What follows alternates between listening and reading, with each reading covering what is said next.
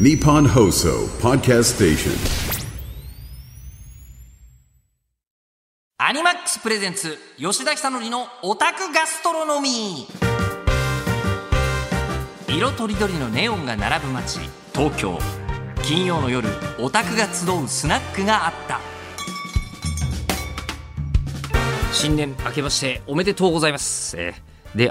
かったんですけども、入社25年目突入でございます。はい、未だに夜の番組やらせてもらってありがたいですね。はい、ということでオタクガストロノミーへようこそ。日本放送アナウンサーは仮の姿。この店を切り盛りするオタク吉田久典です。で、オタクガストロノミーは新年営業もですね、40代50代のオタクが飲めるスナックとして、やりたいんですけど、やっぱ華やかにやりたいじゃない、いつも通りね、この懐かしの気持ちもありつつ最新のお話も、お届けしたいということで、オタクのお酒が進む夜をお届けするために、なんとですね、今日は、めちゃくちゃ特別なお客様にお越しいただけてしまいました。そうなんです、声優、そして女優、歌手、まあもう本当に圧倒的にいろんなことができる平野綾さんにお越しいただくことになりましたが、大ニュースもあったばっかりでしょこれね、全然知らなかったの、知らないままお越しいただいたらそうだったの。っていうことで、もしかしたらものすごい貴重なタイミングなんじゃないかなとも思うんですけど、今後のことも決まってるっていうんで今日はお越しいただいてるんですよ。ということで、X で感想をポストする方はですね、ハッシュタグオタガス、カタカナでオタガスと書いて、お願いいたします。それでは金曜の夜、オタガスでごゆっくりお過ごしください。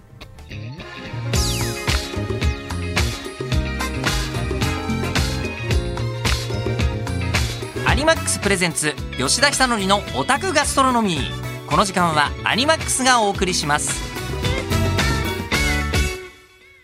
なんかたくまざる、ことでいきなり年初からすごいことになってるよね。アニマックスプレゼンツ吉田久典のオタクガストロノミー、お客様ご紹介したいと思います。平野綾さんです。よろしくお願いします。明けましておめでとうございます。そしてご結婚おめでとうございます。ありがとうございます本当にっていう、自分でもびっくりです、はい、何も知らずに、今年の年頭のゲストでお願いしていたら、ニュースが、いやまさにタイムリーな感じになっちゃいました。すいません、偶然なんですけど。いやいやいやいやいや、いきなり心機一転でいろいろと。そうなんです、もっと頑張んなきゃと思って、いやそうですよね。もうどう考えてもお仕事をね、セーブするとかいうタイプじゃないですもんね。全くないですね。ですよねそうですね、ちょうど25周年の、まだアニバーサリーイヤーではあるので、これからもっとガンガンやっていかなきゃなと思いつつ、今のだって25周年もちょっと驚きですよですよね、多分1年目2年目ぐらいからもうお会いしてるんですよね。そんな前、あでもいやだと思いますよ。前に子役やってるんで、そっから考えて25だから、スプリングスかっこ仮とかですね。それよりもさらに前もあるんですけどあ、そうか、そうなんですよ。でも、声優でお世話になりだしたぐらいからでももう多分そうですよね。10代の初めて会った時多分17か8かそれぐらいですよ。春日のちょっと前ぐらいだと思います。前だったかもしれない、春日の前に、自分の初めて個人名義でリリースしたぐらいの時からお世話になってるはず。でも多分そうだと思います、そしたら春日の年なんで2008年かぐらいかな。でそして今、今日ね年表をいただいてるんですけど、ありがとうございます。そういうのもうなんか、戦国大名みたいになってるのじゃあ2006年だ、春日2006年でしたね。6年ごめんなさい、8年の前にさらにラキスタも2007年だから。そうだそうだ、で確かラキスタ始まるみたいな話をした覚えがありますよ。ラジオのスタジオで。そうですよね、そうだ、次はラキスタですみたいなことを言った。ですっごいこうオタクの人たちが出てくるんですけど、みたいな話を、確か10代の平野さんとした覚えがある。確かに、そうですよ。すごいなすごいな、そう考えてみると。そうなんです。でそこで何がすごいかというと、ほぼ見た感じ変わんないんですよ。そんなことないですよいや変わんないでしょう。いやいやいや、箇所箇所でね、なんかいろいろそれ相応な感じになってきてますけど。本当ですか。はい。いやもう全然なんか時が止まってるタイプの。いや同じ、もうそっくりそのまま返したい。僕はオタクなので、やってることも何も変わらないですからって感じしますけど。も本当長くね、お世話になってありがとうございます。でもこちらもお越しいただいて、ただ、僕はいろんなところで結構言っているんですけど、今日のテーマは語りがいがあるやつなんです。ありがとうございます。ということで毎回テーマを設定しているおたがす、今回のテーマはこちら、平野綾。いろんな世の中に声優さんがいらっしゃいますが、やっぱり前に出てなんかする人というのは、本当はずっと同じじゃダメで、本当はずっとなんか進化し続けてないとダメでしょうって思うんですけど、本当にずっとしてる人が平野さん。わあ、ありがとうございます。だと思うんですけどね。やった、新年から褒められた。いやでもだって本当にスロットル緩めないじゃないですか。そうですね。さっき子役もちょっとみたいな話もありましたけど、スタートだって子役でスタートして、でちょっとアイドルっぽい感じが。ユニットをやって、でその頃からもう声優やり始めてて、でアイドル鳴かず飛ばずで、じゃあ声優一本にしよう。から一気にゴーンって。そうなんですよ。でその時に、確かね、当時の水木奈々ちゃんのプロデューサーさんが、平野綾ちゃんがいなければその後の全てはなかったっていう風に言ってて、あ、でもそうだよなと思いますよ。本当ですか。いや、めちゃくちゃお世話になりましたもん、三島さん。だってね、あれじゃないですか。だって顔出しで声優さんがライブパフォーマンスするっていうのは、なんか時々なんか作品のでっかいイベントとかの時にあったりしましたけど、本当にこの人ライブパフォーマンスをそもそもやる気なんだなっていうんで、やり始めたのは多分平野さんからぐらいだと思うんですよね。ありがとうございます。いやでも、なんかいやそれまでに本当に先輩方が作ってくださったレールがあったので、もう声優でもこういうことをやっていいんだぞっていう、もう幅がその時点であったから、私がそこにポンって乗っかっていけばよかったっていうのはあるんですけど、あとはやっぱり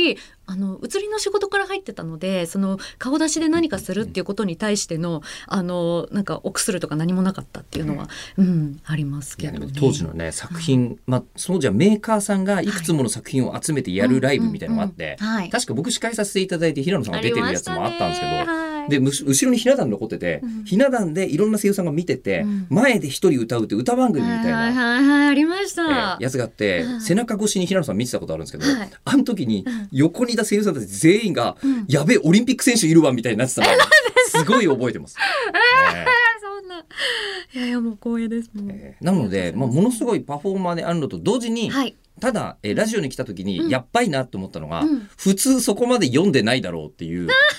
異様な読書量を誇る人だったんですよ。そうですね。もう吉田さんにはね、本の方でもすごくお世話になってて、なんかこの本を特集するみたいな時に読んでいただいたりとかね、ありましたよね。もう人生で3つ本あげろみたいなね。あ、そうそうそう。やりましたね。ありましたよ。あったな。ありました。ありがとうございます。ああいうところの文化人化もまたすごくて、確か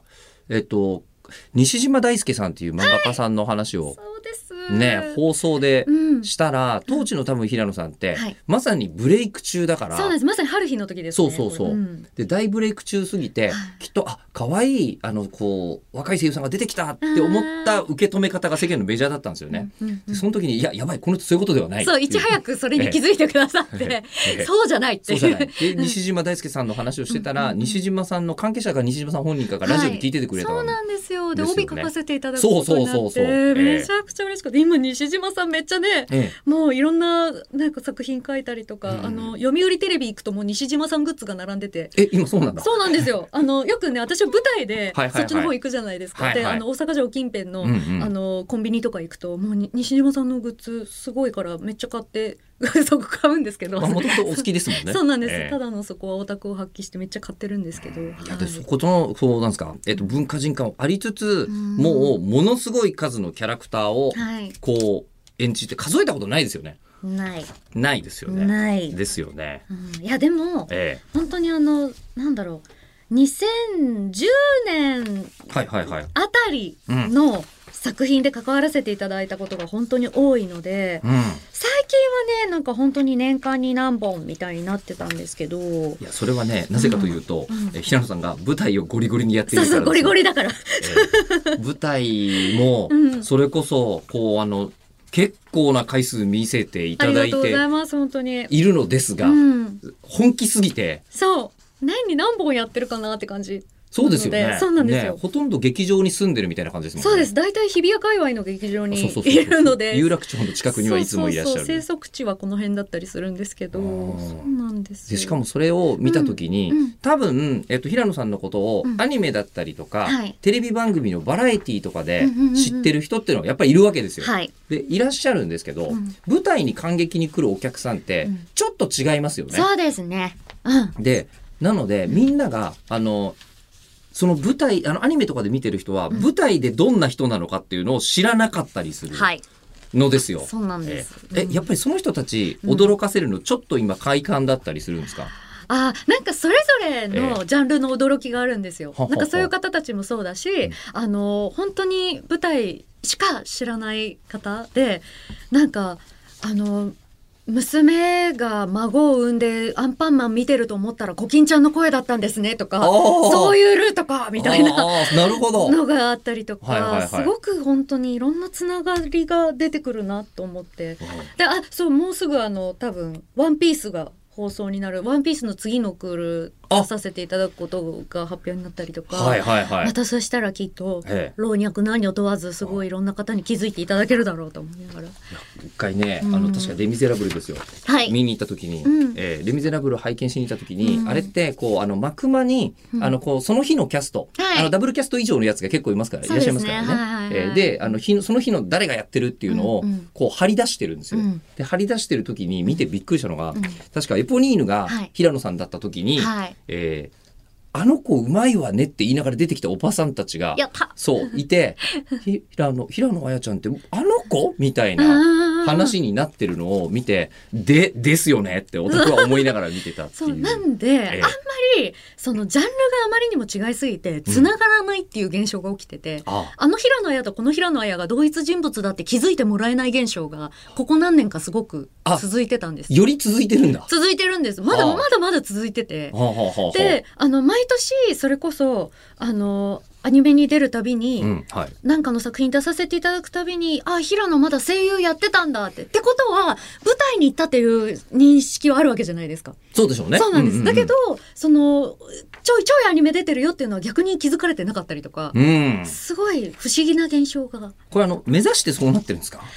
いや、そういうわけではない気づいてほしいですよ気づいてほしい、気づいてほしい、なんかいろんなこと平野やってるって気づいてほしいんですけど、なんかこれがいつか統一されるのかなっていうのは、いつになるか分かんないなって思ってます。だからこそ去年とか 2.5 次元に初めて挑戦させていただいて、チェンソーマンがすごかったって。そうなんです。だからそれこそアニメを見てる方々に気づいてほしかったんですよ、うんうん、平野舞台やってるんだっていうのを 2.5 から気づいてほしかったんですけど、うんうん、またそこはちょっとジャンルが違かったりとか、まあアニメはチェーンソーマン見てるけど舞台はなかなかなみたいな人がまだいるから、うん、そういう人にいや配信あるよって言ったりとか、うん、すごいもっと広まってほしいっていうのがあったんですけど、うん、そうなんです。だからじわじわって感じです ね。しかもね、それが舞台の場合だと、うん、終わった後に2時間喋りますとかないじゃないですか、うん、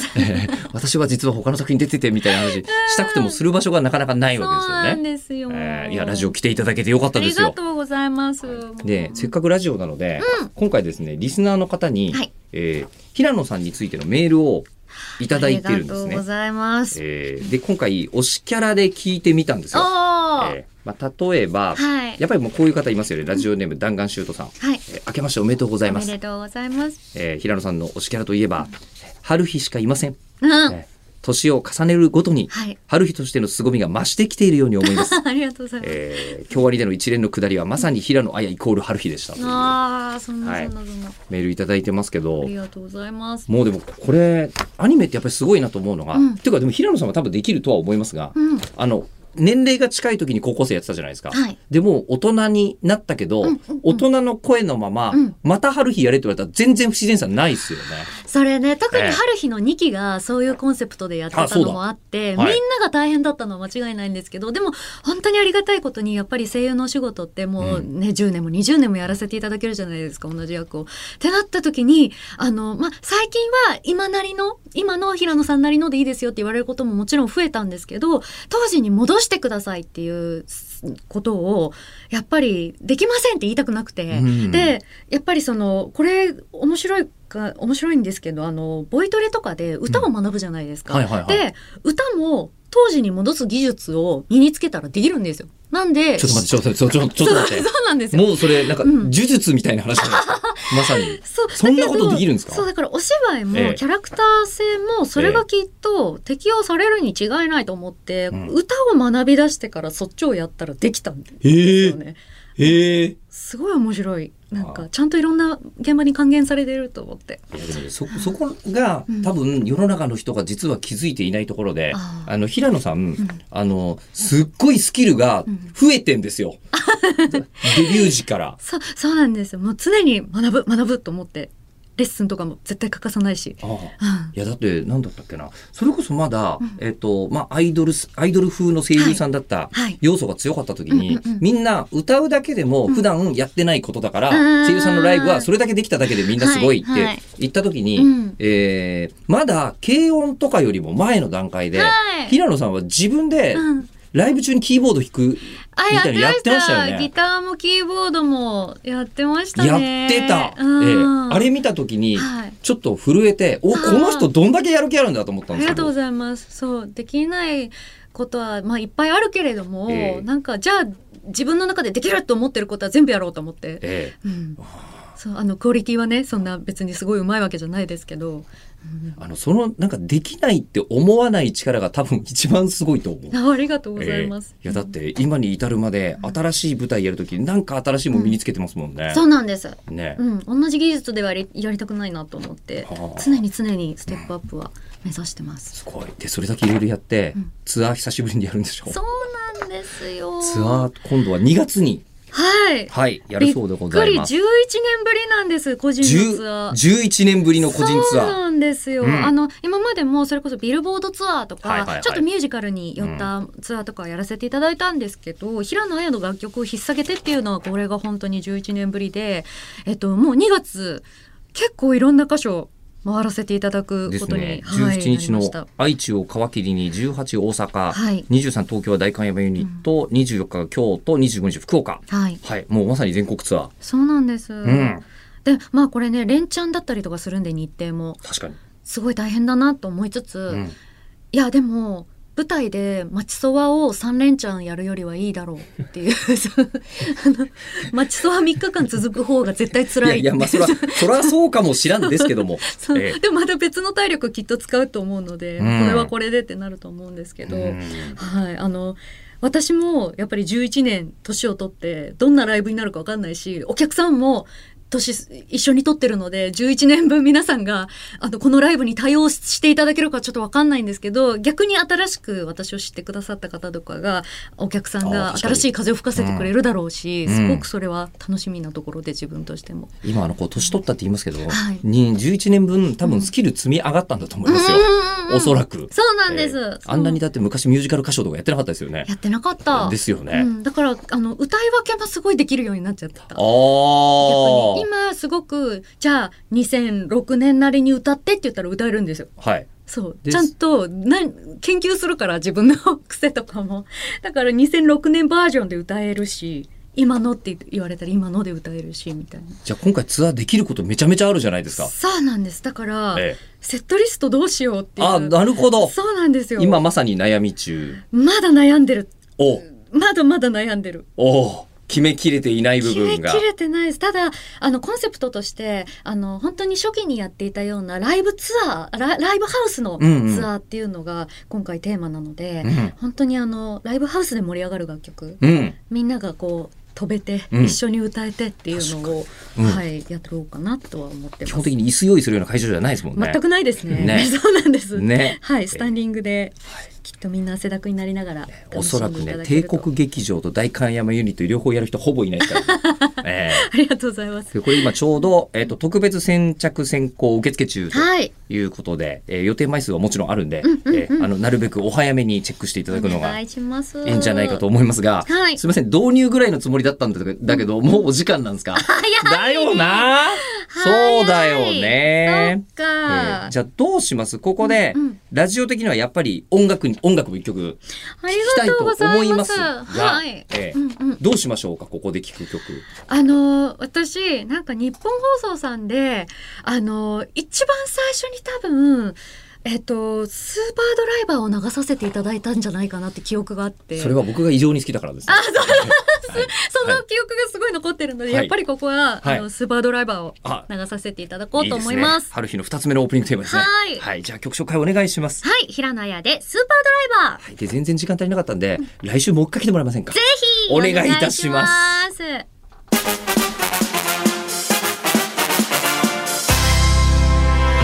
アニマックスプレゼンツ吉田久典のオタクガストロノミー。この時間はアニマックスがお送りしました。